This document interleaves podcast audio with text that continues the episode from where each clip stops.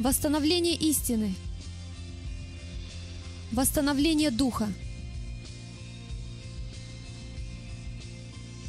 Динамичное и сильное поклонение. Объединение двух домов Израиля.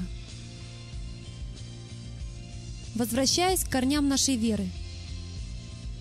Освобождая народы от традиций и доктрин человеческих. Служение «Страсть к истине».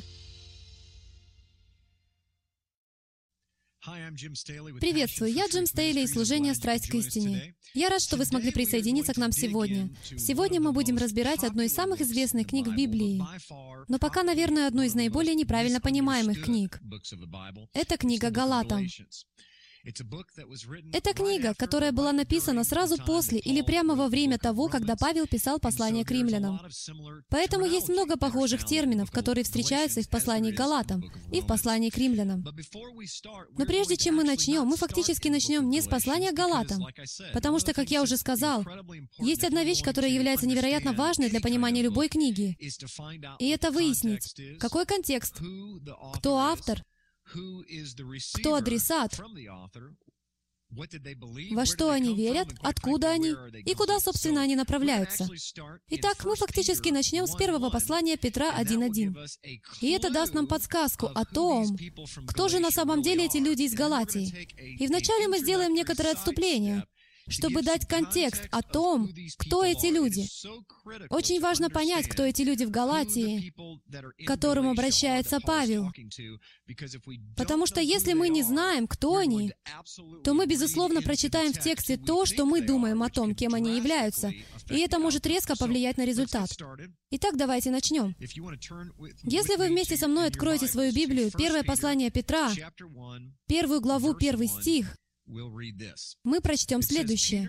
Там говорится: «Петр, апостол Иисуса Христа», или, как мы будем называть его в этой серии учений, Йешуа Мессия. Йешуа — это просто его еврейское имя. Я предпочитаю, чтобы меня называли моим настоящим именем, поэтому давайте его называть его реальным именем.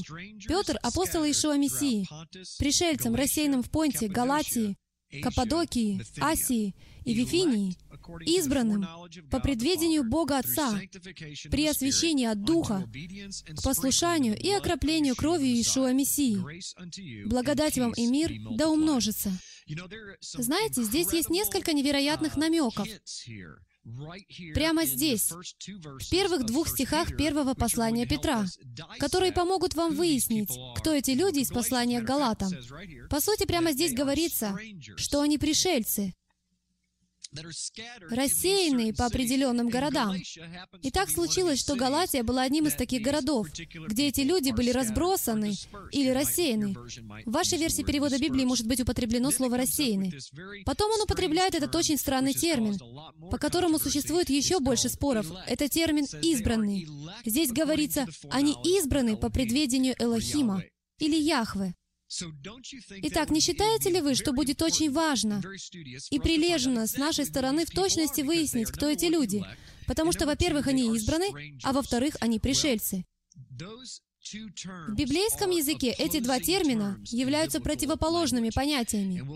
И я объясню, что это значит, буквально через минуту. Но прежде чем мы начнем, я хочу, чтобы вы четко поняли, что когда мы говорим о библейских терминах, мы должны использовать правильный библейский словарь. Что ты имеешь в виду, Джим? Есть много различных вариантов, которыми вы можете воспользоваться. Вы можете использовать христианские библейские словари, вы можете использовать онлайн-энциклопедии, вы можете использовать все, что угодно, что поможет вам получить верное определение. Но я предлагаю нам с вами использовать точно такой же словарь, какой использовали апостолы и ученики, которые написали Новый Завет. Знаете ли вы, что этот новый словарь первого века, которым пользовались ученики, обнаружился только недавно? И, что поразительно, он называется Танах, Ветхий Завет. Это было единственным доступным писанием в то время, когда писалось послание к Галатам, когда была написана книга Галатам. На самом деле важно понимать, что когда был написан Новый Завет, то имеется в виду период в 40, 60, 90 и более лет со дня смерти нашего Мессии, когда эти слова были написаны. Поэтому, когда Павел говорит Тимофею, что все Писание полезно для научения, для обличения и для наставления в праведности, он имеет в виду только одно Писание, которое было доступно на тот момент. И это Ветхий Завет, Тора и пророки, и Писание. Итак, к ним мы и будем обращаться, когда будем давать определение понятиям, что крайне важно, когда занимаешься библейской герменевтикой, то есть в точности определить, что пытается сказать автор. Мы будем использовать только те определения, с которыми они выросли. Единственный словарь, который был у них в распоряжении, то есть Ветхий Завет. Итак, давайте начнем. Прежде всего, одно из слов, которое нам необходимо описать или определить, это пришельцы. Следующее слово — рассеянные. И еще одно слово — избранные. И без всякого преувеличения мы бы могли подготовить целую серию учений об этих трех словах. Поэтому, что я сделаю, это я отошлю вас к учению, которое я выпустил. Его можно посмотреть на веб-сайте passionfortruth.com. Оно называется «Кризис самоидентификации». Это наиболее фундаментальное, основополагающее учение всего Писания. 2/3 Библии будут закрыты для вашего понимания, если вы не поймете учение о кризисе самоидентификации. Поэтому я рекомендую вам приобрести его. Я вкратце изложу вам основы, чтобы мы могли перейти к книге Галатам и поработать с ней, и чтобы вы примерно понимали, от чего мы отталкиваемся. Окей. Пришельцы, рассеянные и избранные. Держите эту мысль в уме. Позже мы к ней вернемся. Хорошо. Сейчас я нарисую, то есть попытаюсь нарисовать страну Израиль на моей штуковине.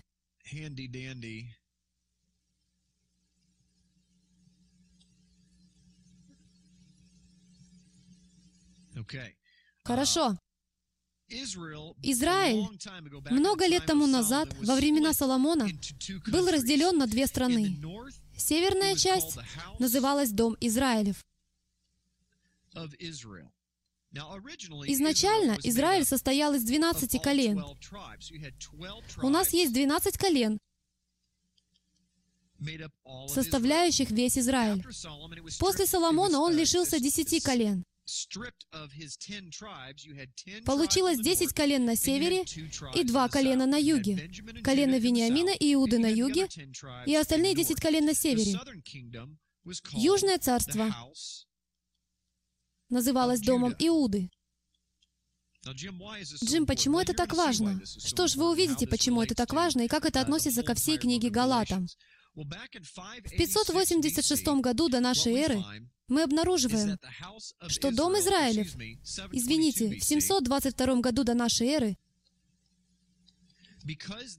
в силу того, что они нарушили завет и не подчинялись заповедям, Яхве решил развестись с Северным царством и позволил увести их в плен в Ассирию.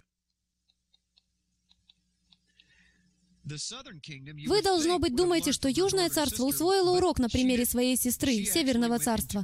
Но этого не произошло. Оно было взято в плен в 586 году до нашей эры. Многим из вас, возможно, это хорошо известно, потому что они отправились в Вавилон.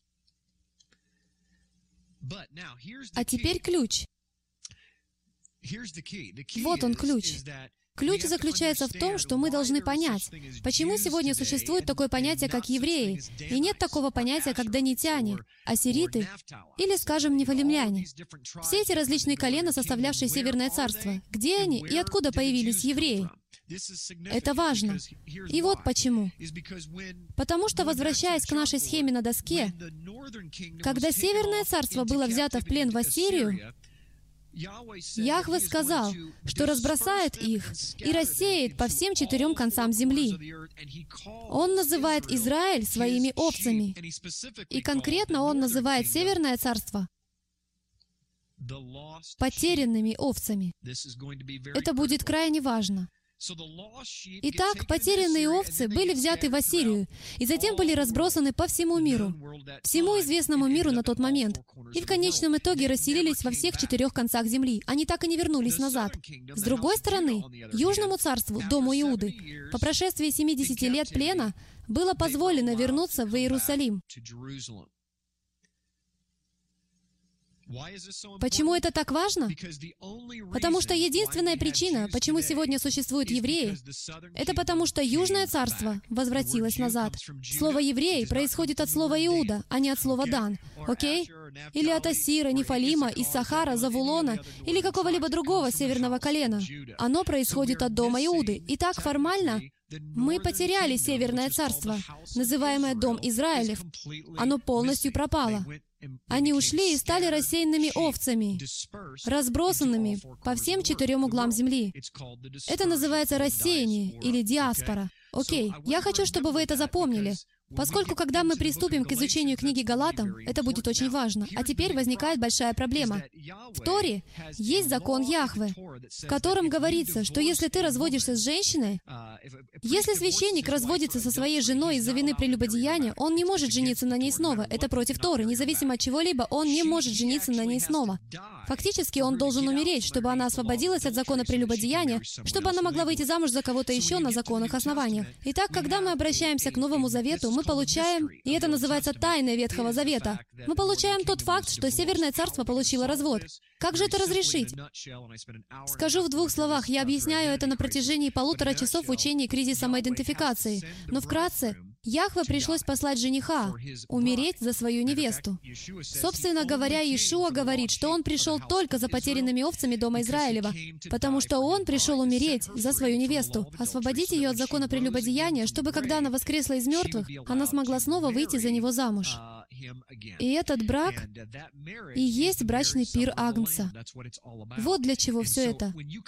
И поэтому, когда вы обратитесь к Новому Завету, вы увидите эту концепцию о заблудшей овце, притча о 99 овцах, о блудном сыне. Это не имеет ничего общего с большей частью из того, с чем мы привыкли это связывать. Все это имеет непосредственное отношение к 2 народам, 2 жезлам, 2 деревам, которые образовались от разделения одной маслины, Иезекииля 37. Одна культивированная маслина, другая дикая. Он привил их вместе, создав одного нового человека, Ефесянам 2 глава.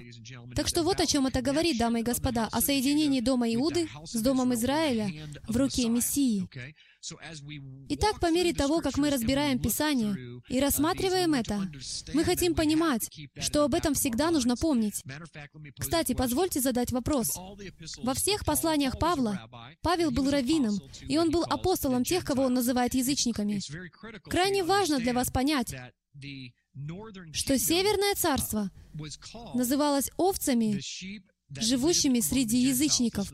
Послушайте это. В книге Иеремии, глава 50, стих 17, говорится: «Израиль — рассеянное стадо. Львы разогнали его». Михея 2:12. «Непременно соберу всего тебя, Иаков. Непременно соединю остатки Израиля. Совокуплю их воедино, как овец в воссоре, как стадо в овечьем загоне. Зашумят они от многолюдства». И в книге Иезекииля 11:16 сказано: «На это скажи, так говорит Господь Бог. Хотя я и удалил их к язычникам, и хотя рассеял их по землям, но я буду для них некоторым святилищем в тех землях, куда пошли они». Таким образом, здесь большой ключ к разгадке. Всякий раз, когда вы видите слово «рассеянные» или «разбросанные», вы точно знаете, что речь наверняка идет о Северном Царстве. В 95% этих случаев говорится не иначе, как о Северном Царстве. Итак, теперь давайте возьмем эту концепцию и переместим ее в Новый Завет. И давайте снова обратимся к первому посланию Петра. Когда мы вновь читаем 1 Петра, там говорится: «Петр, апостол Йешуа Мессии, пришельцам». Здесь употреблено слово «гоим», то есть тем, кто является язычниками, язычником, рассеянным в Понте, Галатии, Каппадокии, Асии и Вифинии. Ключевое слово здесь — «рассеянный». В тот момент, когда мы встречаем слово «рассеянный», ни о ком другом не может вестись речь, кроме как о Северном Царстве. И ключ к пониманию этого, доказательство тому, это следующее слово — «избранный».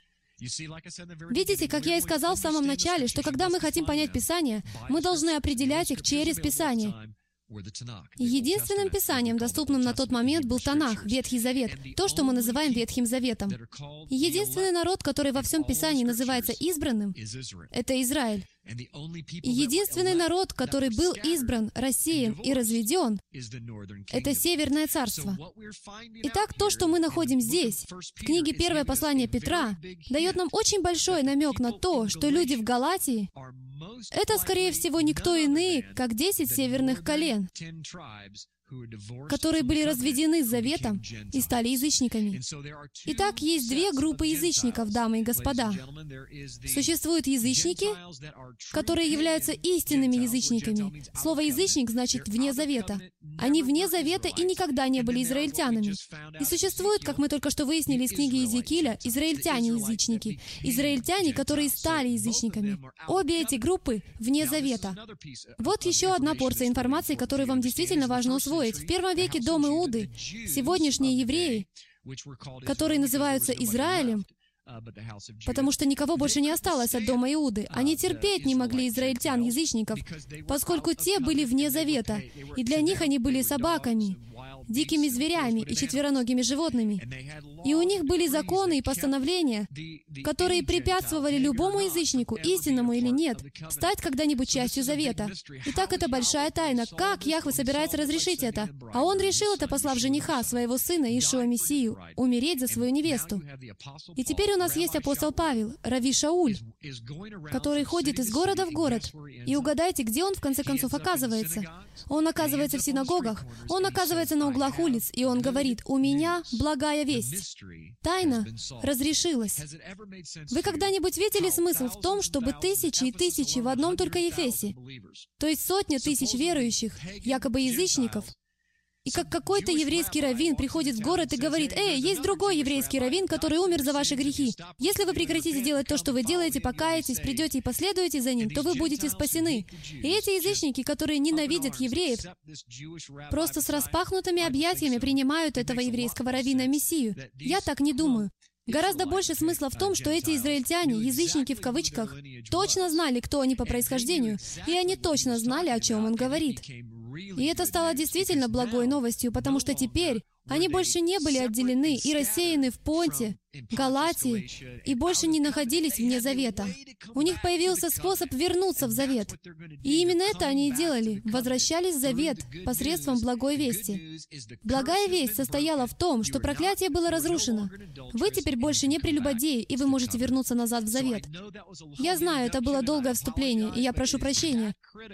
Но для того, чтобы мы в ходе этой серии учений поняли книгу Галатам, крайне важно сначала понять, кому она была написана. Итак, давайте начнем. Послание к Галатам, глава 1, стих 1. Я буду читать из нового международного перевода Библии. Иногда я буду обращаться к переводу короля Иакова.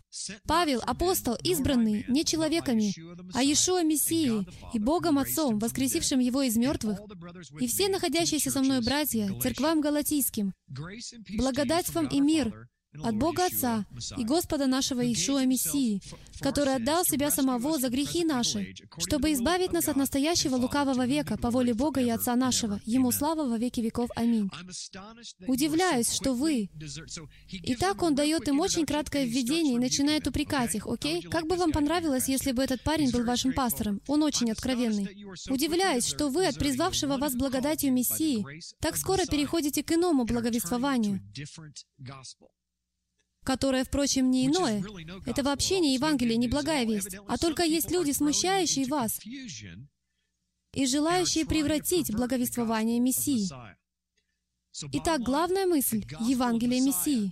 В чем она состоит? Мы знаем из Тайны, что существовало проклятие, возложенное на человечество, особенно на невесту. Ей не разрешалось вернуться, потому что она нарушила закон. А хорошая новость в том, что с наказанием закона было покончено. Итак, термин «под законом», значение которого мы узнаем буквально через мгновение, но термин «под законом», пришедший из послания к Римлянам, ничем не отличается от того, что он означает сегодня. Вы под законом, если вы сделали что-то плохое. Когда вы под законом, это означает, что вы не только под его юрисдикцией, но и под его наказанием. Итак, если вы делаете что-то плохое, вы оказываетесь под законом. Вы как будто под чьей-то пятой. И он говорит в стихе 8: «Но если бы даже мы, или ангел с неба, стал благовествовать вам не то, что мы благовествовали вам, да будет анафема, да будет навеки осужден». Как прежде мы сказали, так и теперь еще говорю: кто благовествует вам не то, что вы приняли, да будет анафема. Это серьезная проблема. Они начинают уклоняться от того, чем Павел поделился с ними. То есть от благой вести. У людей ли я ныне ищу благоволение или у Бога? Людям ли угождать стараюсь? Если бы я и поныне угождал людям, то не был бы рабом Йешуа. Возвещаю вам, братья, что Евангелие, которое я благовествовал, не есть человеческое, ибо и я принял его и научился не от человека, но через откровение Йешуа Мессии. Вы слышали о моем прежнем образе жизни в иудействе, что я жестоко гнал Церковь Божию и опустошал ее, и преуспевал в иудействе более многих сверстников вроде моем, будучи неумеренным ревнителем отеческих моих преданий. Вы уловили это? Это очень важно. Здесь ревность по закону и потом традиции старцев. Это два отдельных элемента. Когда же Бог, избравший меня от утробы матери моей и призвавший благодатью Своею, благоволил открыть во мне Сына Своего, чтобы я благовествовал Его язычникам, Гуим, я не стал тогда же советоваться с плотью и кровью и не пошел в Иерусалим к предшествовавшим мне апостолам, а пошел в Аравию и опять возвратился в Дамаск. Потом, спустя 3 года, ходил я в Иерусалим. Я на 18 стихе, если вы следите. Видеться с Петром, и пробыл у него дней 15. Другого же из апостолов я не видел никого, кроме Иакова, брата Господня, который был председателем церкви в Иерусалиме. А в том, что пишу вам перед Богом, не лгу. Я говорю правду. После сего отошел я в страны Сирии и Киликии.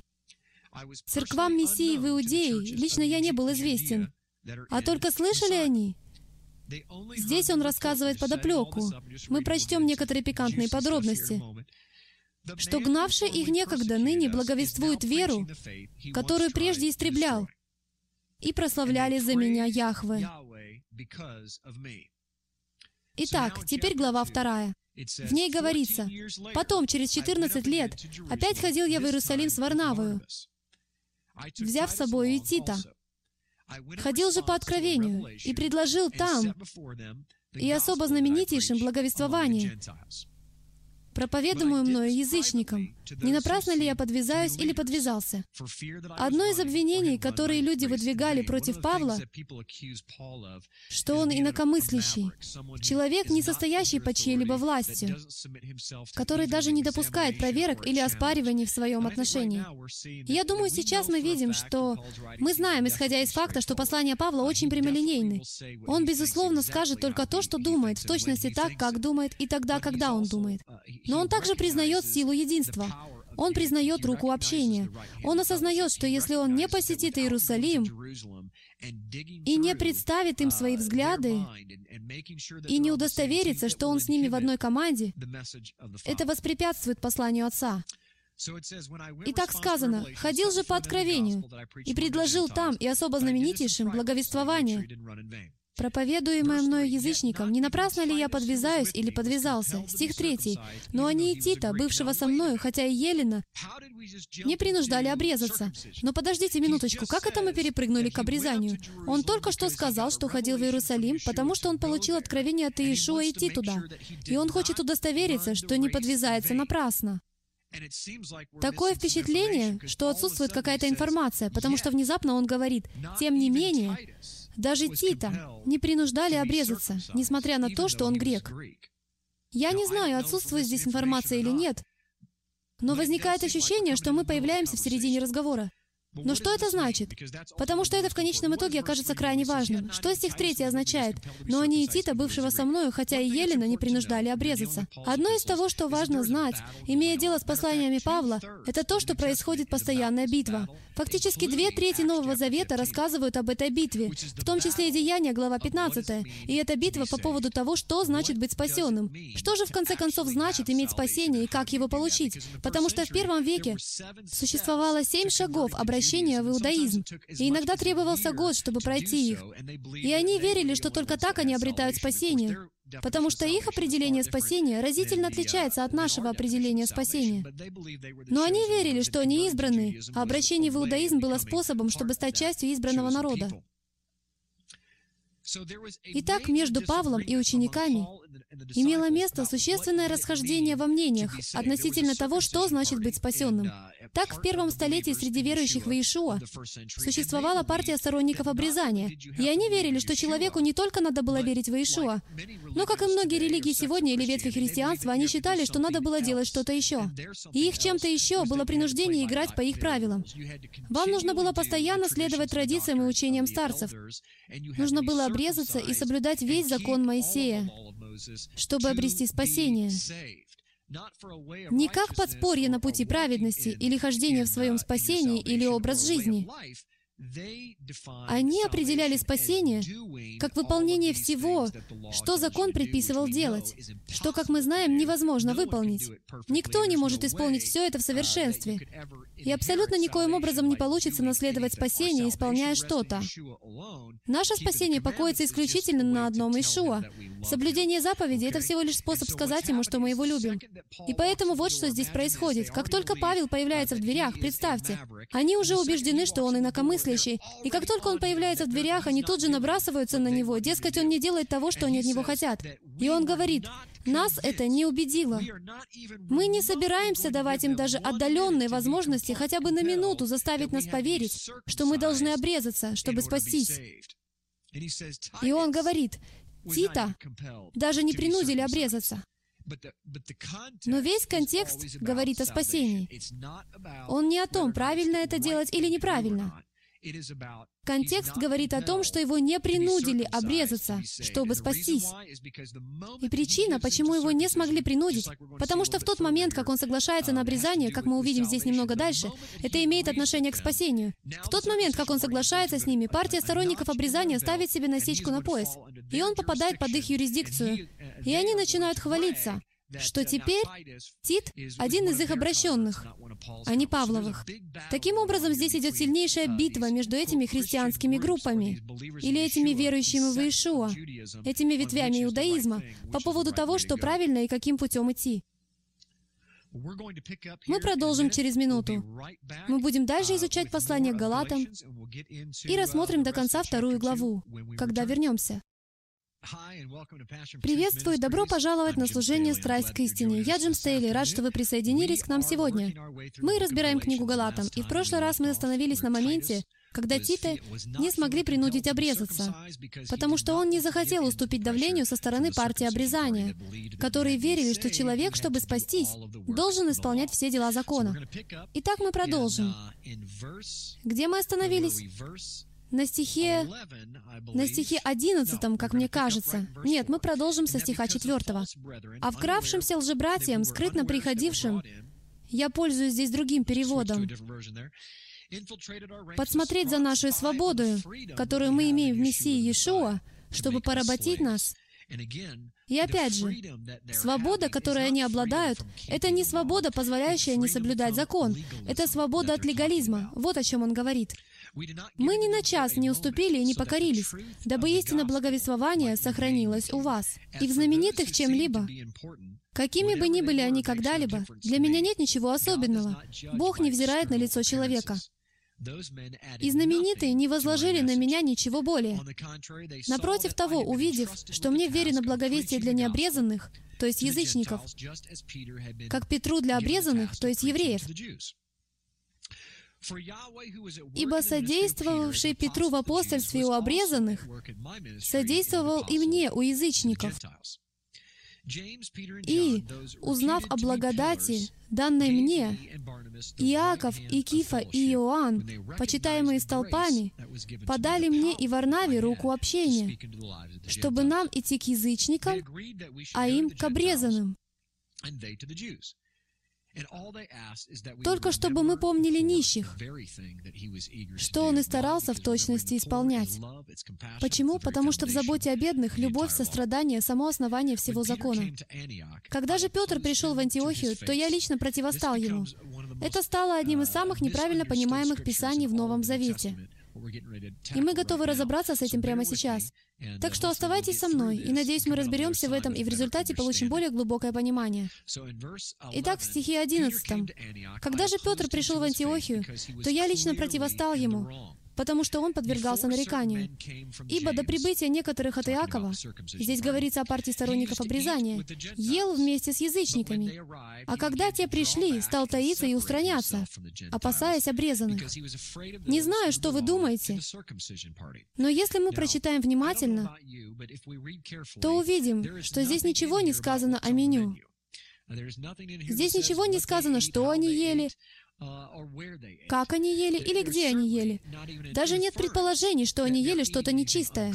Тем не менее, я слышу, как пастор за пастором, учитель за учителем использует этот стих, чтобы сказать: «Послушайте, посмотрите, Петр вместе с язычниками здесь ест тройного омара и сэндвичи с ветчиной».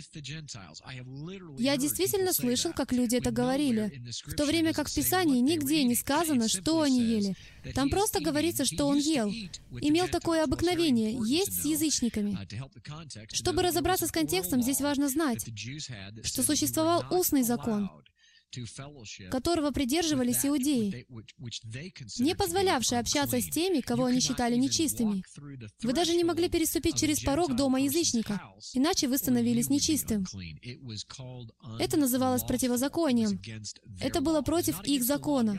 Это не противоречило закону Яхве, Торе. Это противоречило их устному закону. И об этом рассказывается в 10 главе Деяний, когда Петр говорит Корнилию, который проходил через процесс обращения в иудаизм: «Корнилий, не волнуйся, я знаю, выглядит так, как будто я нарушаю устный закон, но в действительности это не так, потому что Яхве открыл мне, чтобы я не называл никакого человека нечистым». Окей? Хорошо. Итак, он говорит: «Вместе с ним лицемерили и прочие иудеи». Иными словами, в течение нескольких часов могу себе представить там партию обрезания и Петра. Только представьте, как неловко чувствует себя Петр, потому что он знает, что нарушает закон, который так рьяно соблюдали сторонники обрезания. Итак, Петр здесь ест с язычниками, которые смотрят на Петра как на апостола. Они верят, что Петр на их стороне. Они верят, что Петр благоволит идее, что мы спасаемся верой, и что мы не можем ничего сделать, чтобы спастись. Иными словами, если вы делаете что-то с целью обрести спасение или удержать свое спасение, то вы достаточно сознательно искажаете Слово Божье, и в основании своего спасения вы полагаете собственную кровь, а не кровь Йешуа.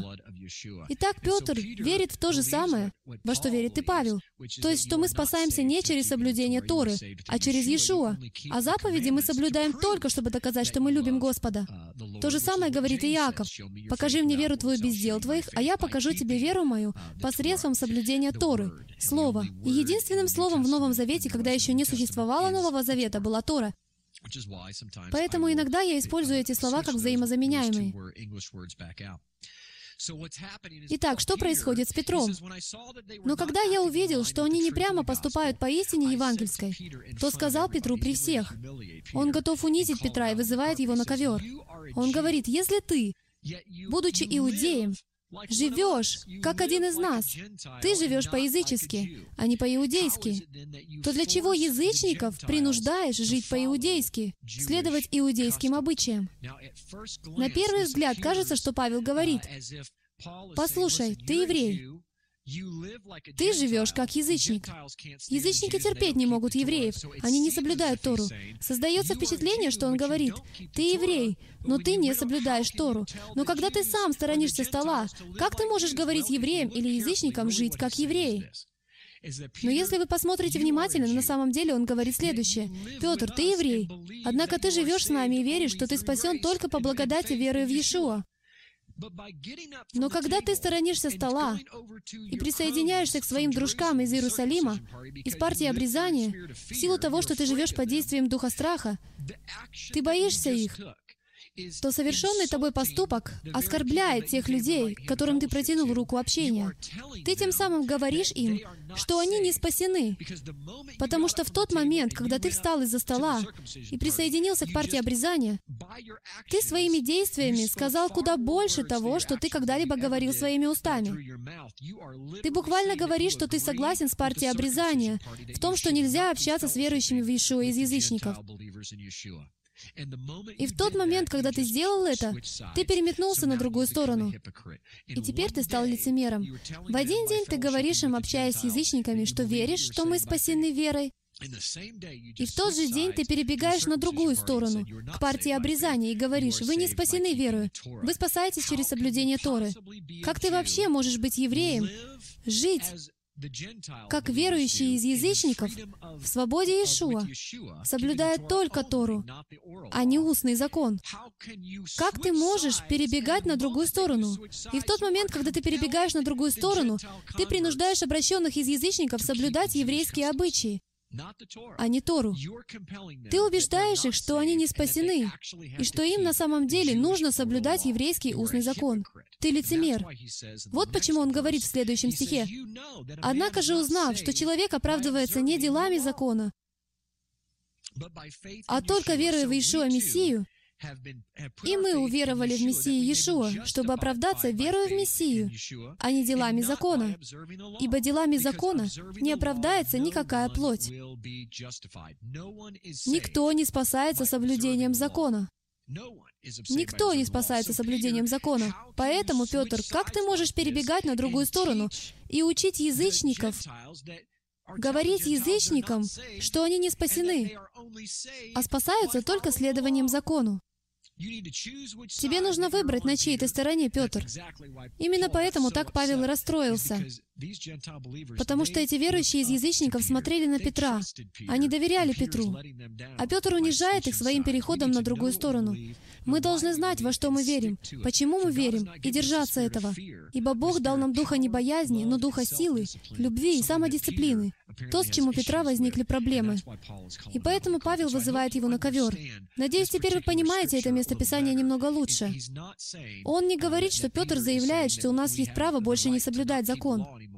Он просто говорит ему: «Ты становишься лицемером». Окей? Хорошо, давайте продолжим. 17. Стих 17. «Если же, ища оправдания в Иешуа Мессии, мы и сами оказались грешниками, то неужели Мессия есть служитель греха?» Помните, в первом послании Иоанна 3:4 говорится, что грех — это нарушение закона. Давайте прочитаем этот стих снова с этой перспективы. «Если же, когда мы искали спасение в Мессии, стало очевидно, что мы не сможем соблюсти закон, мы фактически будем нарушителями закона. Если становится очевидно, что мы сами нарушаем закон, значит ли это, что Иешуа поощряет нарушение закона?» Конечно, нет. В международном переводе Библии сказано: «Конечно, нет». Иешуа не поощряет нарушение Торы. Яснее и быть не может, по-моему. Он говорит: «Ибо если я снова созидаю, что разрушил, то сам себя делаю преступником». То есть я тем самым доказываю, что я грешник. О чем он здесь говорит? «Законом я умер для закона, чтобы жить для Бога». Я раньше был христианским апологетом. Я брал это место Писания и говорил: «Послушайте, Павел раньше соблюдал закон». И он говорит: «Если я вернусь к соблюдению закона и вере в Тору, я тем самым докажу, что являюсь грешником». Совсем нет. Весь контекст говорит о том, что значит быть спасенным. Помните, нам нужно определить, кто говорит, кому говорит и о чем они говорят. Мы уже установили, что вся книга Галатам вращается вокруг темы, что значит быть спасенным. Во многом, как и другие книги, написанные Павлом. Итак, весь контекст говорит о том, что значит быть спасенным. И Павел раньше верил, что вы спасаетесь всеми делами праведности, за которые ратовали фарисеи и раввинистические традиции. Поэтому он говорит: «Если я вернусь к созиданию этой доктрины, которую сам же и разрушил, я сорву покрывало Мессии, покрывающее мой грех, и засвидетельствую, что я нарушитель закона. И тогда закон убьет меня, потому что он стремится уничтожить всякого, кто нарушает его». Единственная причина, по которой закон не убивает вас, если вы верующий в Иешуа, потому что для закона вы мертвы. Если вы сораспяты Христу, вы уже мертвы. «Законом я умер для закона». Он сейчас объяснит это. «Чтобы жить для Бога. Я сораспялся Мессии, и уже не я живу, но живет во мне Христос. А что ныне живу во плоти, то живу верою в Сына Божия, возлюбившего меня и предавшего себя за меня». Видите, как это работает? Когда вы распяты с Мессией, вы мертвы. С точки зрения закона, вы мертвы. Он не может приблизиться и убить вас, если вы уже мертвы. Он не может осудить вас, если вы уже мертвы. Потому что когда вы мертвы, вы мертвы. Но это с точки зрения Торы, потому что вы нарушили ее. Но с точки зрения Яхве, Создателя Бога, вы живы. Вы никогда не были настолько живыми. Потому что как только вы признаете, что вам нужен Мессия, и каетесь в своих грехах, и умираете в Мессии, тогда впервые вы оживаете. Поэтому он и говорит, что вы рождаетесь снова. Почему? Потому что ваш ветхий человек был распят. Видите, что в этом гораздо больше смысла? И христианский жаргон обретает гораздо больше смысла, когда вы понимаете, что вы мертвы только потому, что отдались Мессии. И поэтому вы и живы. И закон не может осудить вас. Нет никакого осуждения тем, кто в могиле Иешуа, потому что вы воскресли вместе с Иешуа на третий день. Давайте продолжим. Он говорит: «Не отвергаю благодати Божией, а если законом оправдание, если спасение можно обрести через закон, то Христос напрасно умер». Все, что Он сказал бы: «Эй, соблюдай закон, и будешь спасен». О, несмысленные галаты! Кто прельстил вас не покоряться истине? Вас, у которых перед глазами предначертан был Йешуа Мессия, как бы у вас распятый. Вы видели его распятого. Как вы можете верить, что спасаетесь как-то иначе? Сие только хочу знать от вас. Через соблюдение Торы вы получили Духа или через наставление в вере в Йешуа? Вот что он хочет знать. Скажите, вы, желающие состоять под законом, разве вы не слышали, что закон говорит? Так ли вы несмысленны, что, начав духом, теперь будете пытаться достичь своей цели, своего спасения, человеческими усилиями? Столь многое потерпели вы, неужели без пользы? О, если бы только без пользы! Подающий вам Духа и совершающий между вами чудеса, через дела ли закона сие производит? Или через наставление в вере? И он не говорит о греко-римской, американской, христианской концепции верования 21 века, потому что и бесы веруют и трепещут, согласно посланию Иакова, и от этого нет никакого прока. Умственное согласие ничего не значит. Просто сказать: «Вот диван, я верю, что этот стул может меня выдержать, я верю, что этот диван может меня выдержать», это ничего не значит. Вы докажете свою систему верования, если сядете и положите ноги на диван.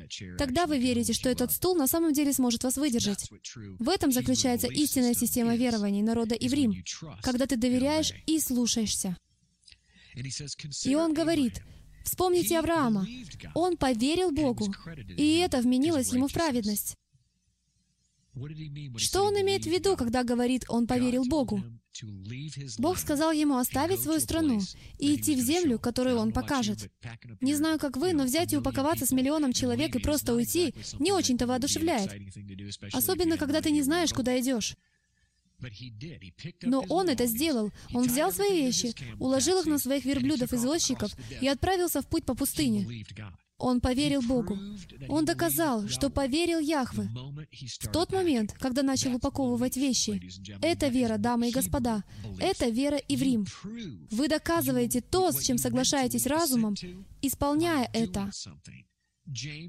Иаков дает точно такое же определение, когда говорит: «Покажи мне веру твою без дел твоих, а я покажу тебе веру мою посредством того, что я делаю». Познайте же, что верующие — суть сыны Авраама, исполняющие — суть сыны Авраама. И Писание, провидя, что Бог верою оправдает язычников, предвозвестило Аврааму: «В тебе благословятся все народы». Итак, верующие благословляются с верным Авраамом, а все, утверждающиеся на делах закона ради спасения, не забывайте весь контекст, находятся под клятвою. Почему? Ибо написано: «Проклят всяк, кто не исполняет постоянно всего, что написано в книге закона». В тот момент, когда вы залезаете в банку с печеньем, когда думаете, что оказались одни, вы нарушаете закон, если так понятней. Вы приговариваетесь к смерти за самый первый грех, который совершаете. Вы прокляты, и выхода из этого нет. Стих 11 вносит ясность. А что законом никто не оправдывается перед Яхве, Никто не спасается законом. Это ясно, потому что праведный верою жив будет. Закон не основан на вере. Это система инструкций, как не попасть под проклятие. Это граница. Собственно говоря, я всегда привожу аналогию с зонтиком. Если вы попали под ливень, и, к счастью, у вас с собой оказался зонт, я возьму на себя ответственность утверждать, что с тех пор, как Адам согрешил, мы все находимся под сплошным сильным ливнем. Это ужасный ливень. И зонт — это закон Яхве. Это учебное руководство. Это границы, которые он устанавливает, чтобы остаться сухим внутри границ, но за их пределами мы промокаем. И вины зонта нет, если вы решаете выйти из-под него и пройтись под дождем. Вы не можете оглянуться и сказать: «Закон — это рабство, зонт — это рабство. Вот почему я так промок, замерз и подхватил воспаление легких». Нет. Пока вы оставались под зонтом, вы были в сухости, тепле, комфорте и безопасности. Но когда вы проверяете эту границу и начинаете чувствовать капли дождя, вот для этого и предназначен закон. Он призван показать вам, где граница, чтобы вы могли быть благословлены. В этом вся его задача. А мы обратили его в проклятие. Мы назвали святое скверным, а скверное святым. Итак, какова же цель закона, согласно стиху 19? Он был дан по причине греха. Чем больше греха, тем больше нам нужно знать, каковы границы. Он дан после, по причине преступлений, до времени пришествия семени, к которому относится обетование. И закон преподан через ангелов, рукою посредника. Но посредник при одном не бывает, а Бог эхад, Бог один. Что он здесь говорит? Закону предлежало действовать до пришествия семени. Мы знаем, что семя — это Йешуа. Имеем ли мы в виду, подразумевает ли это, что закон был до Христа, как он и говорит позже в послании к Галатам? Опять же, мы мыслим по-гречески. Мы мыслим так. Есть отметки на временной линии. Закон здесь, Христос здесь, Йешуа здесь. Закон был до семени, и дальше его нет. Но это не то, что он говорит. Мы ведем речь о власти, и он приведет нам отличный пример через несколько минут в следующей главе. Пример о переходе власти, что закон имеет власть над человеком, пока он жив. Поэтому закон имеет над нами власть, пока не появляется Мессия. Пока шериф не появится в дверях, закон главенствует. Но как только шериф входит в дверь, закон больше не властвует. Это не значит, что у него больше нет места в жизни. Это не значит, что учебное руководство не настоящее. Это значит, что у него больше нет власти над вами.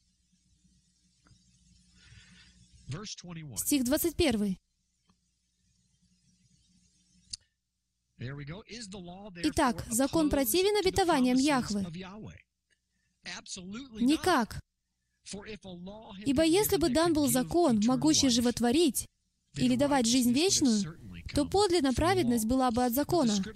Но Писание всех заключило под грехом. Почему весь мир помещен в темницу греха? Потому что все согрешили и лишены славы Яхве.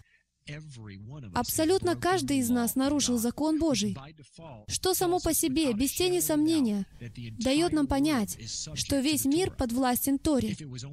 Если бы она была дана только евреям, то мир не находился бы в грехе, потому что грех — это нарушение закона.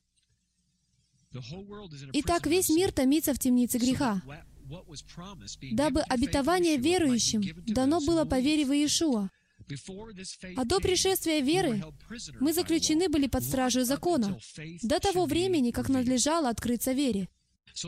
Итак, закон был для нас детоводителем ко Христу, дабы нам оправдаться верою. По пришествии же веры мы уже не под руководством детоводителя или закона. Опять, это переход власти. Это не имеет никакого отношения к упразднению закона. Это относится к переходу власти. Закон был дан в качестве офицера полиции, содержащего людей в тюрьме. Как только появляется шериф, Офицер полиции должен сложить полномочия, потому что это новая власть, высшая власть. Это не значит, что больше нет кодекса поведения. Это не значит, что больше нет учебного руководства. Это просто означает, что у закона больше нет возможности указывать нам, что мы осуждены. Закон больше не может осудить нас и заключить в тюрьму. Теперь заправляет новый шериф, настоящий, тот, кто написал закон. А тот, кто обеспечивает соблюдение закона, должен сложить полномочия. Вот почему сказано: «Если вы принадлежите, по пришествии веры, по пришествии Иешуа, мы больше не под руководством закона. Закон осуществлял надзор за нами, потому что все были в тюрьме. Все находятся в тюрьме за нарушение закона. Закон осуществляет надзор за нами. Но когда шериф приходит в город, закон больше не может надзирать за нами. Он говорит: «Ибо все вы сыны Божии, по вере в Мессию Иешуа. Все вы, во Христа крестившиеся, в Мессию облеклись». Нет уже иудея, ни язычника, нет раба, ни свободного, нет мужеского пола, ни женского, ибо все вы одно в Мессии Иешуа. Если же вы принадлежите Мессии, то вы семя Авраамова, и по обетованию наследники». Еще скажу, наследник, доколе в детстве, ничем не отличается от раба, хотя и господин всего. Он подчинен попечителям и домоправителям до срока отцом назначенного. Так и мы, доколе были в детстве, были порабощены вещественным началом мира. Но когда пришла полнота времени, Яхве послал Сына Своего, Единородного, который родился от жены, подчинился закону. Кстати, это означает следующее. Это значит «под наказанием закона». Он родился. Если кто-то и находился под наказанием закона, это был Мессия. Не в силу того, что он нарушил закон, но помните, он стал наказанием за нас. Он взял все наши грехи с начала времен до конца времен и возложил себе на плечи, что делает его воплощением того, кто состоит под законом. Он родился под законом, и со дня своего рождения он был уже распят. Он был приговорен к смерти, как возмездию за наш грех, за который он нес наказание.